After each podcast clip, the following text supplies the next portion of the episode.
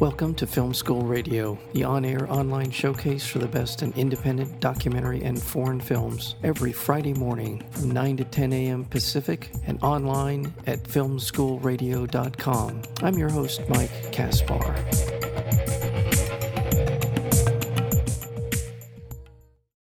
This beautifully rendered seven part series currently running on Netflix is called Transatlantic. It takes place in 1940, just as the German army is taking over not only Paris but far flung regions within France. It follows the story of Varian Fry, who has traveled to Marseille, France, carrying with him thousands of dollars and a list of imperiled artists and writers he hopes to help escape from the ever tightening grip of the Nazi army.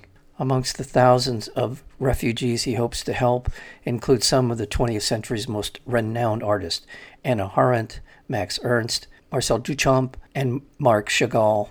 It's a race against time to save them. It is a tale of forbidden love, high stakes adventure, and unimaginable courage. The film series is called Transatlantic, and we're joined today by the co directors of the first four episodes of the seven part series, Stephanie Chuat as well as Veronique Reymond. To both of you, welcome back to Film School Radio. Thank you very much. Thanks for having us. And thank you so much. I do want to mention before we get too far into our conversation that you were kind enough to come on come on the program for your previous film, My Little Sister. What I appreciate about this film series, the seven part series, is the approach taken by Anna Winger, who was the creator of this series, and it takes into account the part of the war that isn't about the battles, it isn't about the the bloodshed. It's about the creeping sense of the Nazi army, the Germans taking hold of the administrative part of France and endangering the lives of thousands upon thousands of people and the efforts that were undertaken to help save them. It is a truly interesting aspect of the war. I'll start with you, Veronique. Uh, how did this project come to you?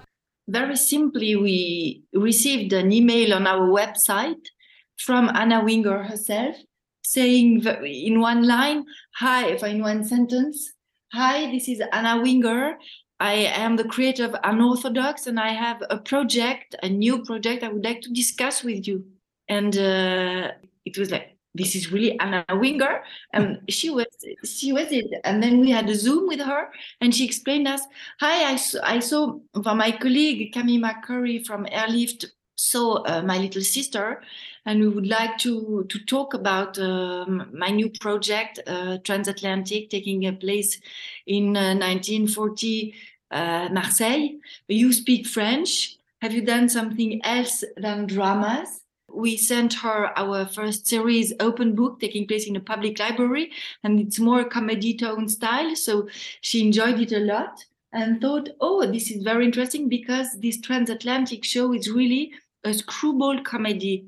And uh, this is a very specific tone um, balance between drama and comedy uh, in a kind of light way taking place in dark times. And that's the reason why she she thought we might be the right directors for this but for us, coming from us, it was the first time for us directing something we hadn't written before. Mm-hmm. And that was a real challenge. Uh, Stephanie Chuat, uh, in terms of tone, thank you for mentioning that because this is an unusual tone for a story about World War II. It is light, it's serious, but light at the same time. How did you sort of strike that tone? How did you approach a project like this? It, it, and trying to find that that sort of sweet spot that you do find in transatlantic. What we did is that we really worked a lot as we were um, like uh, you know hair quote only directors we really focused completely on the mise en scène, on the stage direct, directing. And we created a lot of subtext in uh, how, what the actors would do. For example, there, there were some pages, like three pages dialogues between Patterson, the American consul, and Fro, the chief of French police. And we didn't want them to be just talking heads. So we used really the mise en scène to tell the game of power that is taking place between the two of them, like creating for Patterson a, a collection of objects that was not mentioned in the script. He would collection like uh, um, alligators, you know, like little objects, uh, uh, and and Fro would be very interested in these objects, taking them while they are talking. And you could see that Patterson is a kind of geek and doesn't like someone to touch his collection. So when Fro would put the object on the on the on the table he would take it back and just check it to, to be sure he didn't uh, break it or did anything wrong. So we would create a lot of actions to bring these scenes to life and also have this subtext game of power between these two men for example that would add some entertainment for the eyes of the viewer and not only be words. And we did that a lot in, in many scenes. As i began watching transatlantic it was unusual the tone in the sense I was expecting something much heavier. So I think uh, I, I want people to understand. Well, I said it earlier. I, I, think that it is it is light in tone, but it's serious, and I, I think that seriousness comes through in the acting and in, in the characters and what they begin to understand is facing not just them, but the country is now in the grip of of a fascist dictatorship again, it's so important that the actors that you use, uh, Gillian Jacobs, who I've we've seen before, I thought she was a walked such a fine line in this film as far as her performance is concerned. But as the film progresses, it works more and more effectively. You can tell that everyone in the cast was in this same kind of frame of mind about how to portray the human experience as wide ranging. It's not all bad. It's not all good. It's not. So I thought they did a masterful job of really setting the tone in this film, especially in these four, first four episodes, which you're responsible for. A long way of saying congratulations on that. Let's talk about some of the most important characters in the film.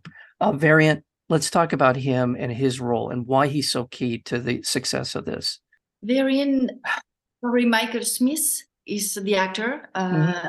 playing Varian Fry, and we had a great relationship with him and from the start we had no rehearsal before so we had a very short time to discuss his character together before the shooting like one week before. But we really tried to embody this character who is really comment on dit déchiré thrown torn, torn.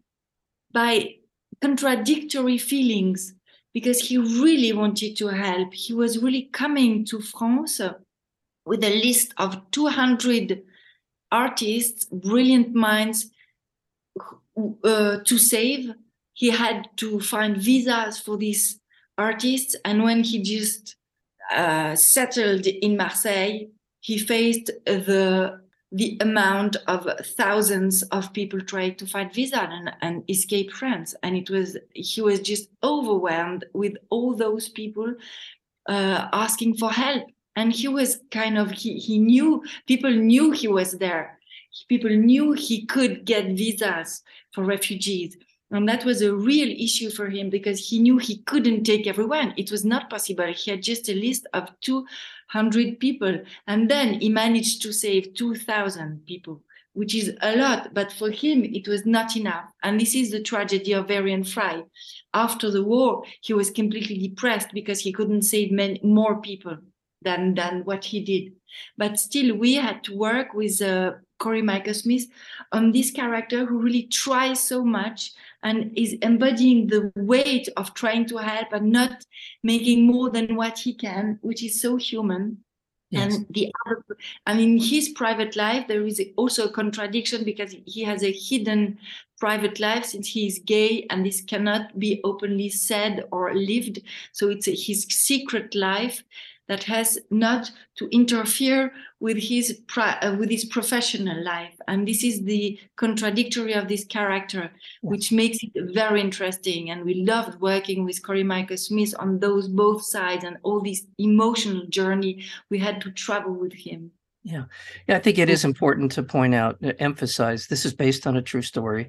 The American Rescue Committee was a real thing and it was about what we're describing, but another part of this sort of the history of which i found fascinating and i think people have, need to understand in the context of world war ii initially the united states was not at all particularly interested in getting involved. And a lot of American business interests saw Germany as a business opportunity, which we do see in the film, a, a sort of an underbelly of that war uh, in terms of Americans' involvement. We waited for quite some time before we really supported the British, which I think is just a very important part of the story, a very important part of, of this of this series, Transatlantic, for us to understand a little bit better that that's what happened. And um, so you that introduces so many of these other dynamics into the film that I think we as Americans have, have always assumed differently. We've always assumed that we were all in right away, and that wasn't the case. So I think that just in in that uh, regard alone, that is a very important part of the film, and I think it's again it's played in such a way as to not hit you over the head with it, but it's there. It's certainly an important part of it. Well, I do want to. Um, by the way, I want to remind our listeners that we're we're talking about this wonderful new Netflix seven part series that is out now on Netflix called Transatlantic, and we're joined today by uh, two of the co-directors of the first four episodes of this seven part series, and that would be Stephanie Chuat as well as Veronique Reymond. And uh, we they were previously on the program for My Little Sister, which was a wonderful film.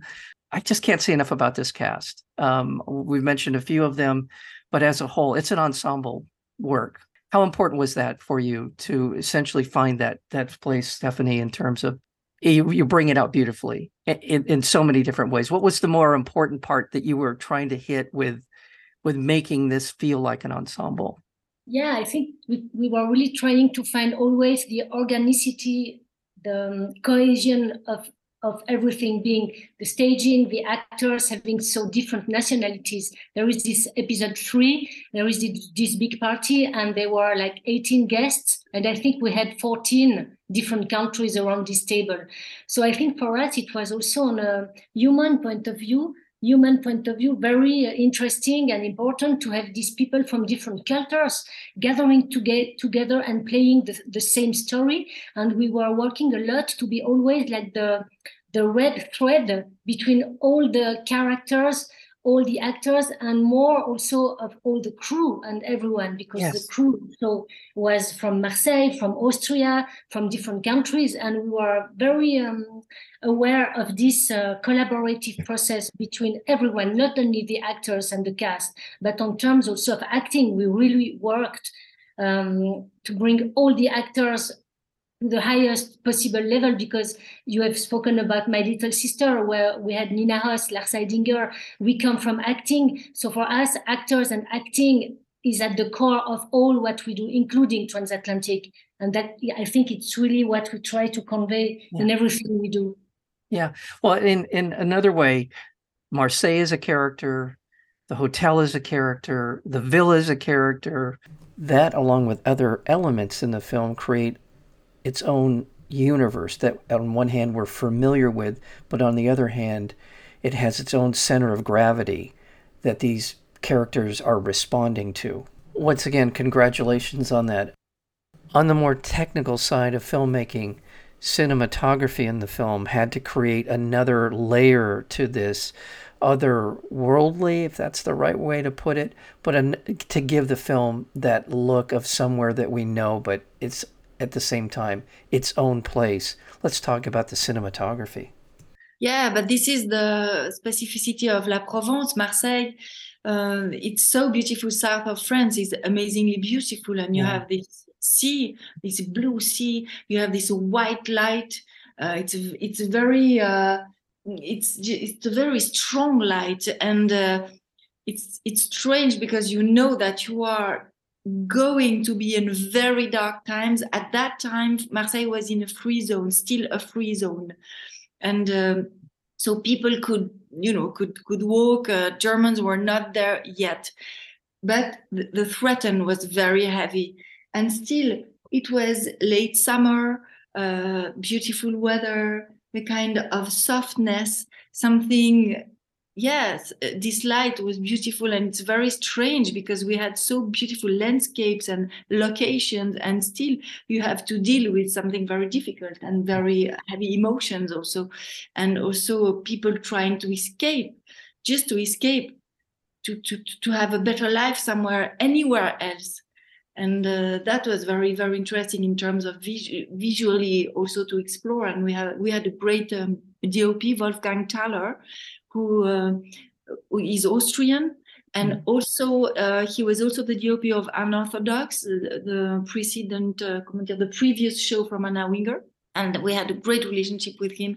And he has he's coming from documentary but he has a sense of frame. He, he, can really he's amazing because you have to be extremely quick when you shoot a series and you have to cross a board all the time episodes scenes. It's it's such a mess when you see the shooting schedule. And then you have in your head to be very clear about emotions uh, all the characters you have to be extremely clear uh, in your head in our director's head about how does the character feel right now in comparison to what happened before and to what will happen after and we already shot both so we have oh, to yes. make yes. the link and this has to be very, very clear in our heads in order to give the right intentions to the actors. And this is also something to work visually with DOP to make sure that we have a, a, a beautiful first uh, shot of the of the place for of the location. For instance, if we want to begin with a large shot, a beautiful wide shot, or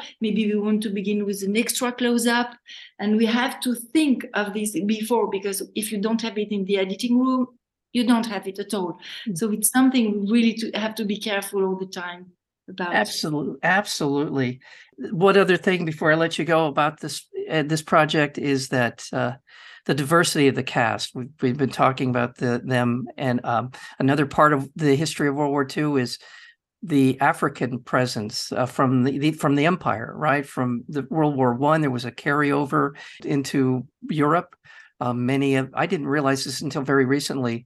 There were several hundred thousand people, uh, Africans, who died in World War One. I. I had no idea, no idea. But as part of the war effort, they were brought in to, to fight, and you see some of that in this film, kind of the the residue of those people who were there, and which I thought was just another wonderful part of giving us a bit of a history lesson, but also a story of humanity as well, the humanity of the people involved. Um, just beautifully done. Um, so my congratulations on all of it. I do want to mention that you're the last thing you've got a project in the works right now, the little bedroom. Um, do you want to talk a little bit about that? Where are we in the production of that? It's, is that coming up? Yes, this is a so this is a very long story because 10 years, 12 years ago, we did our first feature, La Petite Chambre, the little bedroom.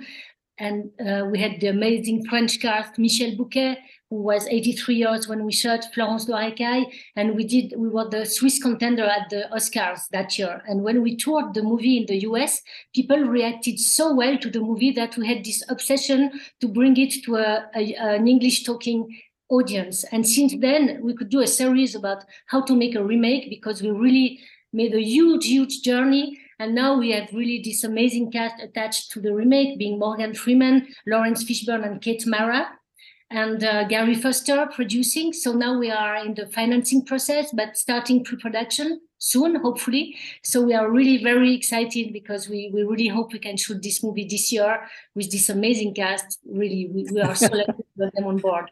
So oh, it's very exciting for us to, to keep going in the um, English uh, English speaking language because we, we love to, to work with American UK actors. I can't tell you how much I enjoyed your previous work and now this, and I, I truly look forward to to that coming out again. And yes, I mean you're kind of rewriting cinema, uh, not history, but certainly the, the, the normal way of going about, uh, as we know. But you're you're in charge of both of the projects, on and, and from the very beginning now to this one that's coming up. I love your eye for actors and what and what you get out of them. Uh, going back to my little sister, I think congratulations is in order for, for all of your work. Again, we were speaking with Veronique Reymond and uh, Stephanie Chuat. The work is transatlantic. Be looking for the little bedroom coming up soon. All the best. All the best to you moving forward. Thank, Thank you, you, so much. Thank, Thank you, you very much.